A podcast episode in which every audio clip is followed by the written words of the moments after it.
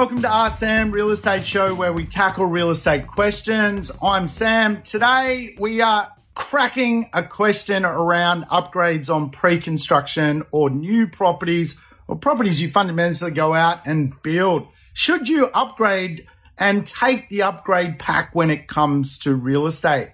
Well, I tell you what, it does link back to strategy to begin with. If you are doing a buy and hold strategy, it's not a bad idea to make sure that you are designing a property that can last 20 plus years before you have to think about renovating whatsoever.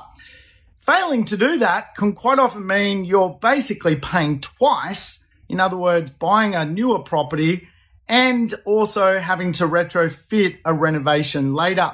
In real estate, there is kind of two versions of new assets. There's low quality new construction, then there's high quality new construction.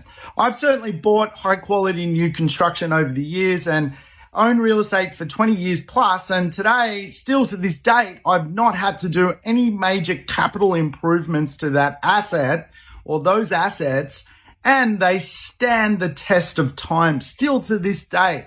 Other than fixing the odd leaking tap, there's not much that needs to be done. And a lot of that reflects on the build quality and the inclusions of those assets. When it comes to invoking emotion from people in real estate, I teach there are three ways to do that functional design, reflective design, and behavioral design logic. If you want a full podcast on that, I'd recommend going to the Urban Property Investor. Look up the secret language of real estate and you will understand what jazzes people when it comes to property. Fundamentally, you can create behaviors using upgrades to make a property stand out from the crowd.